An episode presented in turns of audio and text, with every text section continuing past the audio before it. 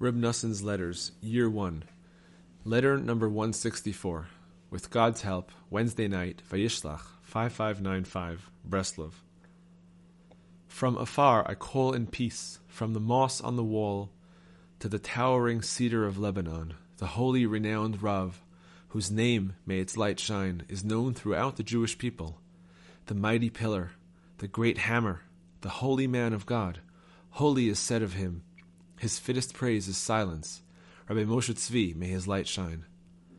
I know it is not customary for the lowly to give initial greetings to the great, but for the sake of peace, whose enormous value our rabbis of blessed memory praised so highly, relating that God says, Let my name be erased in the water of the Sota for the sake of peace.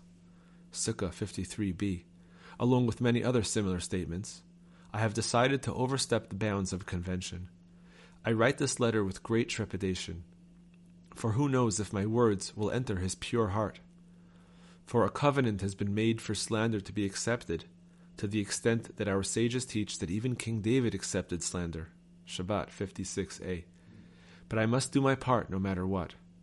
So I am sending these words in order to save my life and the lives of the good people who depend on me.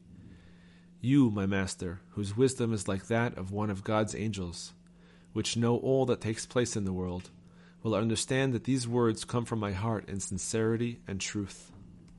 My mind is really too unclear to compose a letter fit to be sent to one of the generation's greatest men, because of the great controversy and suffering which attack me from all sides. Waters surround me, they threaten my life. But who could remain silent at a time such as this?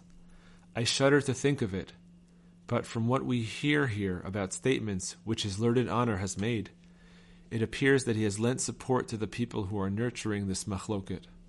Most of them, as his wisdom knows in his heart, have attacked you as well, my exalted, honorable, and scholarly lord.